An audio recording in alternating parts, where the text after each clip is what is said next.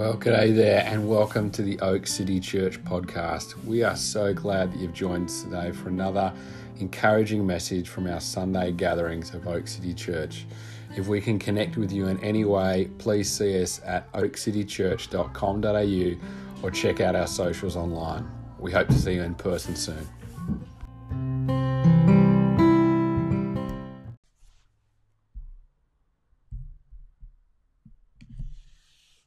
Good morning, Oak City Church. It is so great to join with you online this morning. I so wish we could be together, but I'm also so excited for today, both in that we are gathering together online, but also I would really want to encourage you to join us in our Zoom afterwards as we celebrate, as we just heard from Jess and the Huras, um, the, the commissioning and hopefully the affirming, all being well, of our first batch of Oak City leaders, uh, Oak City elders, beg your pardon. It has been a big month. Lots has been going despite the fact that we've been online, and it would be so good for you to join us as we do that together.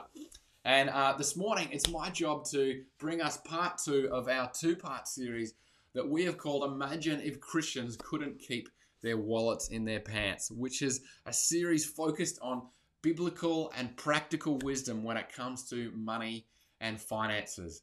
And Jeff kicked us off last week as he gave us an awesome big picture perspective of the generosity of God and what it means to have a generous heart and a transformed heart. And he landed us in that wonderful encounter in the book of Exodus where the people of God had a project that God had invited them into and they gave as they felt convicted and felt led. And there was actually too much. And what an incredible vision that is for us as a church who want to be a generous church. It is one of our strong values that we have articulated that we want to be a generous church and that that would actually begin to change something in the city and the region of Blacktown that people would know Oak City Church as a generous people not just unto themselves but actually that would be able to bless the community around us. There's that wonderful abrahamic blessing that we would be blessed to be a blessing and so today, what I want to do is really to dive down into some of the practicals of what it means as a follower of Jesus in the way that we steward our money. And really, I want to talk to this topic of things I wish that somebody had told me about money.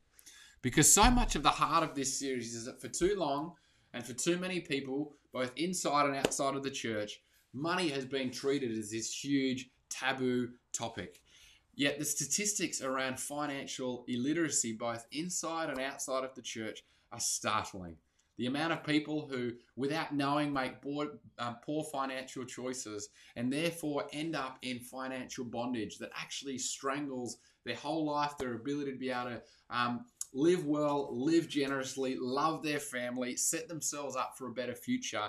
And so we wanted to take the time to talk about the necessary strategies, or skills or plans that you might be able to find financial freedom with. And so, despite being a young man myself, I want to talk to that topic. I've made plenty of mistakes.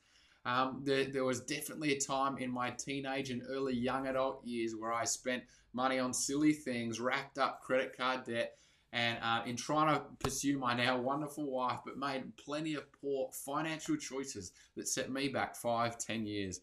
And so I would want to say up front um, firstly, that we don't talk about this kind of stuff enough. We just assume that by osmosis in our churches or families that people will learn financial wisdom. Yet it's not the case. We actually need to talk about it. The second thing I would say is that if you are in a place of, of crippling financial debt or you require assistance, there is free financial counselors out there and people that can help you with your money. Um, second, you know, thirdly, we actually need to take the time to learn. Like I said, we all make mistakes, but unless we take the time to actually learn and consider and plan for a better future, we will continue to make poor financial choices. And it's kind of like when someone sets out to get fit. Um, yes, it's about doing exercise, going to the gym, going for a run, whatever it might be, but so much of fitness and dare I say financial freedom and fitness is that it's about your diet. It's about what you actually set out to plan and do with your money. You know, many of us has been told just to work harder, do more, seek the promotion, which of course is true. The Bible is very upfront about that. Uh, but also, we need to plan. And wealth is um, much more than just how much we make, it's actually about what we do with it. Um, while uh, we're starting, I also want to 100% endorse um, two resources to you. Firstly, I'm sure many of you at this point in time have heard of Barefoot Investor, and I'm just so passionate about some of the things that I've learned about bare, you know, um, handling money from the barefoot investor. The only thing that it omits, as he's not a believer, is biblical giving. But I'm so passionate about some of the things that you can learn from the barefoot that I'm going to say to my kids when they reach the age of 16, hey, I'll give you $100 if you go and read this book. And the second resource that I'd want to recommend to you is a guy called Dave Ramsey, who is brilliant and he is a Christian and he talks about how Christians can get their finances in order. The only downside to Dave Ramsey is that he is American. I joke. Um, and, and one last thing I want to say before I really jump into the bulk of what I'd like to share with you this morning. And, and I think this is a principle for life, not just finance, is that we overestimate what we can achieve in a year and we underestimate what we can achieve in a decade. If you are in a place of hardship now, don't be discouraged. We think we can just fix it all overnight, but actually, there is so much that we can do not just now, but for the decades as well as for the generations to come. And I think that's true of discipleship, relationships, our following of Jesus, a whole bunch of things. All right, let's dive into some things that I'd love to share with us this morning. And the first thing I'd want to say is this is that God is not scared of talk about money. Like I've already said this morning, um, money has for too many of us been treated as this giant taboo. Yet the Bible faces the talk of money head on. Both in the Old and New Testament, it talks directly about money and finance and stewardship, about making money, as well as the evils of money. And in fact, I would want to encourage us this morning, even just as a challenge going, going away from today, to go and read one proverb a day for a month, and you'll see just how much the Bible gives us wonderful wisdom about the way that we um, steward and talk about money. And the reason that is so, the reason that Solomon, who was considered the wisest man after Jesus, and the reason Jesus talked about it so much, is because it is so closely aligned to our heart and what we give our heart to, and the things that we worship, and sometimes, if we're not careful, can consume us. You know, there are parts of the Bible that talk about extravagant, celebratory spending, about lavishly spending money. You know, uh, I think of uh, the story of the prodigal son and when he returned home and the type of party that the father threw for his son. Um, you can look at the Old Testament feast that didn't just last for days, but sometimes weeks, and the amount of money that was spent on those sorts of celebrations. And yet, equally so, there are huge parts of the Bible that rebuke God's people for their inappropriate spending of money, in neglecting the widow and the orphan and the poor, and not acting on behalf of God to alleviate injustice and the suffering of others. That uh, psalm that you may have just briefly seen as I put it up before um, talks about our God, who is the God who owns all the forests in all the world and all the cattle on a thousand hills. God is not um, does not have an issue with lack. In fact, um, I think sometimes in Christian circles we buy into this false theology that says that we need to have a slave or pauper spirit where we need to live off nothing, we need to eat bread crusts. Which, of course, Paul talked about the fact that he could feast one day and eat on bread crusts the next day, but that was about his attachment to the world. And perhaps one of the biggest hindrances to many who, who do enter the church that are business minded, um, they think that God just wants everyone to be poor. And that is, that is just quite frankly not true. And for some of you, even your greatest contribution to the kingdom will actually be to make money and lots of it. But not just for the sake of yourself and greed, but actually for the kingdom and also for people who are doing it tough around you. And Jesus was also quite scathing of those who just kept their money um, for themselves. You know, we read in Matthew 19, a verse that I'm sure many of you would have heard of before, that he said that it was um, it was as hard for the rich to enter the kingdom as it was for a camel to enter into the eye of a needle. And if you haven't heard the context behind that um, that teaching before, that was Jesus talking about a gate in Jerusalem that was called the eye of a needle. And in order for a camel to actually be able to go through that gate, it had to unload itself. It had to take off all of its baggage. And the reason that it is so hard often for rich people to enter the kingdom is because we, we tend to want to hold on to things tightly. Many of us have almost been hardwired that when we get things, it's almost like a child when they're acting uh, childish, not childlike. There is a big difference. We try to just hold on to our things, but God is actually saying, I am the one who has given every good and perfect thing. And would you relinquish control? Would you give it back to me? Would you let generosity flow like a river?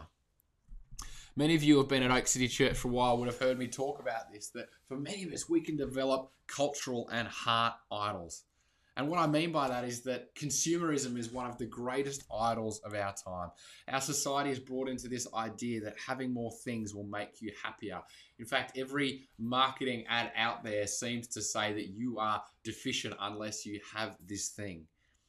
Um, maybe for some of us, we've grown up in families where we don't have enough.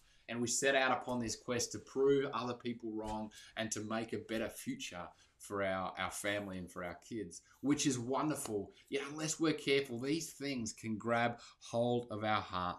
I know for a long time in my life, my emotional state has been dependent upon how much money is in the bank or how I am going in terms of having the latest things. But actually, the only true king is Jesus. And in order for us to tear down those idols that are in our life, the antidote to idols is to not give them power. I once heard it said that it, the greatest way to defeat a sumo wrestler is not to feed them. And for these idols that can creep into our world, we need to do things that don't feed those idols. Um, money and possessions, uh, quite frankly, will not make you happy. And Jesus talked about that the, the, the true sustenance was to do the will of the Father. We read elsewhere in Scripture that the joy of the Lord is our strength. The next thing that I want to say is that um, many of us buy into this lie that we buy things that we don't need with money that we don't have to impress people that we don't actually care about. Again, many of us have bought into this lie that we are deficient, that we um, we need more in order to be happy, and we rack up credit card debt, which quite frankly is money that is not our own to impress other people either via social media or comparison. That in the end we don't actually care about what they think. And so um, I would want to encourage us this morning that true wealth is actually being able to firstly uh, give to those that we love and care about, as well as those in our community that are doing it tough. And that's where we should be spending our money, not this false notion of I need the latest thing in order to look successful, yet actually to be cash poor. So, some quick tips that I'd want to chuck us out here is get rid of your credit cards. They are a trap designed to entrap weak willed people. Um, spend uh, the money that you actually have. The second thing would be that going into debt for anything else than a mortgage is not wise. And I, I, um, I'm talking here about cars, clothes, holidays, whatever it may be. Unless you have the money, it is unwise to spend money that you don't have. In fact, the root etymological um, uh, root of the word mortgage, which of course it's it's impossible for many of us to, to not be able to buy a house without taking out a mortgage, is literally the word noose. And so when we go into debt, we are putting a noose around our neck. We are strangling our freedoms. And the last thing I'd want to say that, and if you haven't already seen it, is go and see the Netflix documentary about minimalism. Minimalism is so countercultural in this world. You know, this world that says that we need to have more things to be happy, but actually, um, the amount of things that occupy space in our houses that we never use, that we don't actually need, as Marie Kondo would say, that actually don't bring us joy or are useful is startling. Um, jumping to the next one, I want to move quickly here. The next um, principle or wisdom that I would want to give this morning is bucket your money. Many of us don't have um, financial strategies when it comes to the money that we actually earn. And if this isn't making sense to you, now's the time to go and buy a copy of Barefoot Investor. But actually, many of us have tried and failed when it comes to budget. But bucketing our money is a way of saving and spending in the right areas and in guilt free ways. And some of the quick things you can learn here is to save up an emergency fund. Rather than having a credit card debt that you rely upon, set aside money for a rainy day when the car breaks down or when the hot water system goes kaput.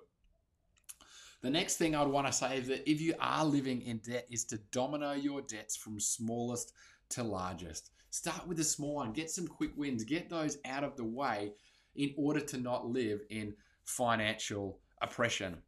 Um, the fourth thing I'd say, and it's an obvious one for many of us, would be simply to know what is coming in and what is going out. If you don't know what your bills are and what your spending is each month, that is something that you need to get on top of so we can live within our means. And the last one would be to learn to live off 70% of your income. And I know that can be tough depending upon different situations in life. But learn to be able to give 10%, as we're going to talk about in just a moment. Save 10%, put that away for a rainy day, and to invest 10%. And what I mean by that is that could be towards um, a particular a, a goal or thing that you are saving up for. And, and if you'd like some more wisdom around that, again, please see some of the work of Barefoot Investor. Um, sorry about jumping around those slides. Um, the next thing that I want to say, and again, coming in to, to land here, my apologies again, is that financial freedom and generational wealth releases us to be more generous with our money. When we get on top of our finances, it actually means that we can be financially independent and we can let money flow. You know, I am a big believer that when we live a life um, open handed, when we get on top of those things that hold us back. But yet, when our hands are open in order to be able to give away, I've seen time and time again that as we give away, God gives us more and more. It's like the parable of the talents that when we don't just hoard away, keep things to ourselves, putting them away just for me, but actually in the parable of the talents, Jesus told us to go and multiply to go and do well with what we're giving. And of course, Jesus wasn't just talking about money, he was talking about our time, our energy, our literal talents, our skills, our destiny in the kingdom. But actually, when we go and we release things for kingdom purposes, there seems to be this spiritual dynamic that money always begins to come back and not in a a, a, uh, a kind of a vending machine type way, but God is a generous, generous God. Two more things I want to say. We're almost um, done this morning, folks. Is this that entitlement is one of the greatest enemies of the spiritual life. One of the biggest issues I see in the world around us is that um, people look after them and their own. Nothing is ever enough. I've been in that place before. I'm like, oh, I deserve a better hourly rate uh, whatever it might be, and we forget about kindness to other people. And I want to tell you, not just when it comes to your finances, but when it comes to your walk with Jesus, if you are living an entitled life, it will be cancerous to your heart. Dallas Willard says that entitlement is one of the great enemies of the spiritual life. What, as Jess said last week, do you have to be grateful for today? How can you um, have a grateful and thanksgiving spirit that we see so often within the Bible? And gratefulness and generosity is the absolute answer to entitlement. The last thing that I want to say this morning, folks, before we pray and before we have some worship together, is that first fruits is a sign of trust and obedience in the one that can be trusted.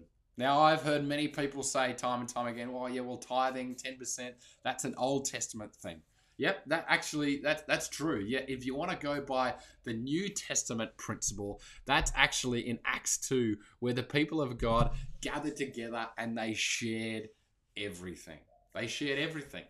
They were able to share their money, their possessions, their households. They shared everything. Yet I think of that principle of first fruits, you know, and I think as an Agar- you know agrarian society when uh, they did the harvest and God asked them to give their their first fruits, their 10% to him. And that was a radical sign of trust. You just think about it. They didn't know how the rest of the 12 months was going to go. They didn't know how the rest of the crop was going to yield. Yet, actually, to say, God, I trust you. You are one who is trustworthy, is a bold, radical, countercultural thing in this world where people say, No, I'm out for me and me alone. And we have that beautiful reminder in James chapter 1. And remembering that James was Jesus' brother. And he said these words that every good and perfect gift comes down to us from God our Father, who created the world, who is the one who owns all the forests and all the cattle on a thousand hills. God does not have an issue with lack.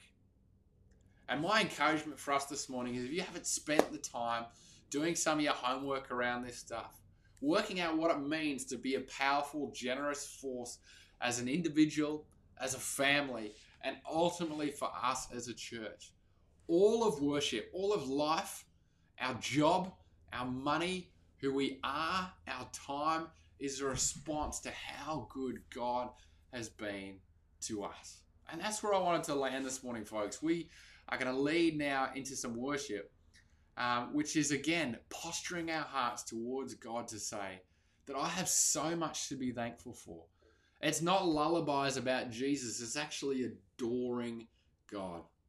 And so, Oak City Church, it's been so good to do this series together. If you've got any more questions, if you want to comment, if you want to reach out, please do that. But I'm going to pray for us now as we lead into some worship together. I pray that this has been a blessing to you and your your finances and your worldview as we go forward as a church. So, Father, thank you for this morning. I thank you that you are such a kind and generous God, that you are tender to us, that you are merciful, and that when we um, we look in your scriptures, when we come to you, we just know that you want us to be free in all of life.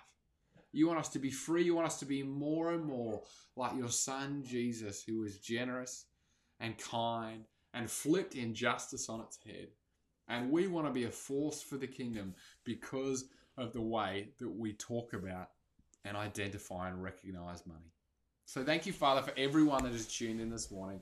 Would you bless them? Would they have an incredible um, week and month ahead? And would this be a defining Sunday? Also, as we gather together in just a moment. In Jesus' name, Amen.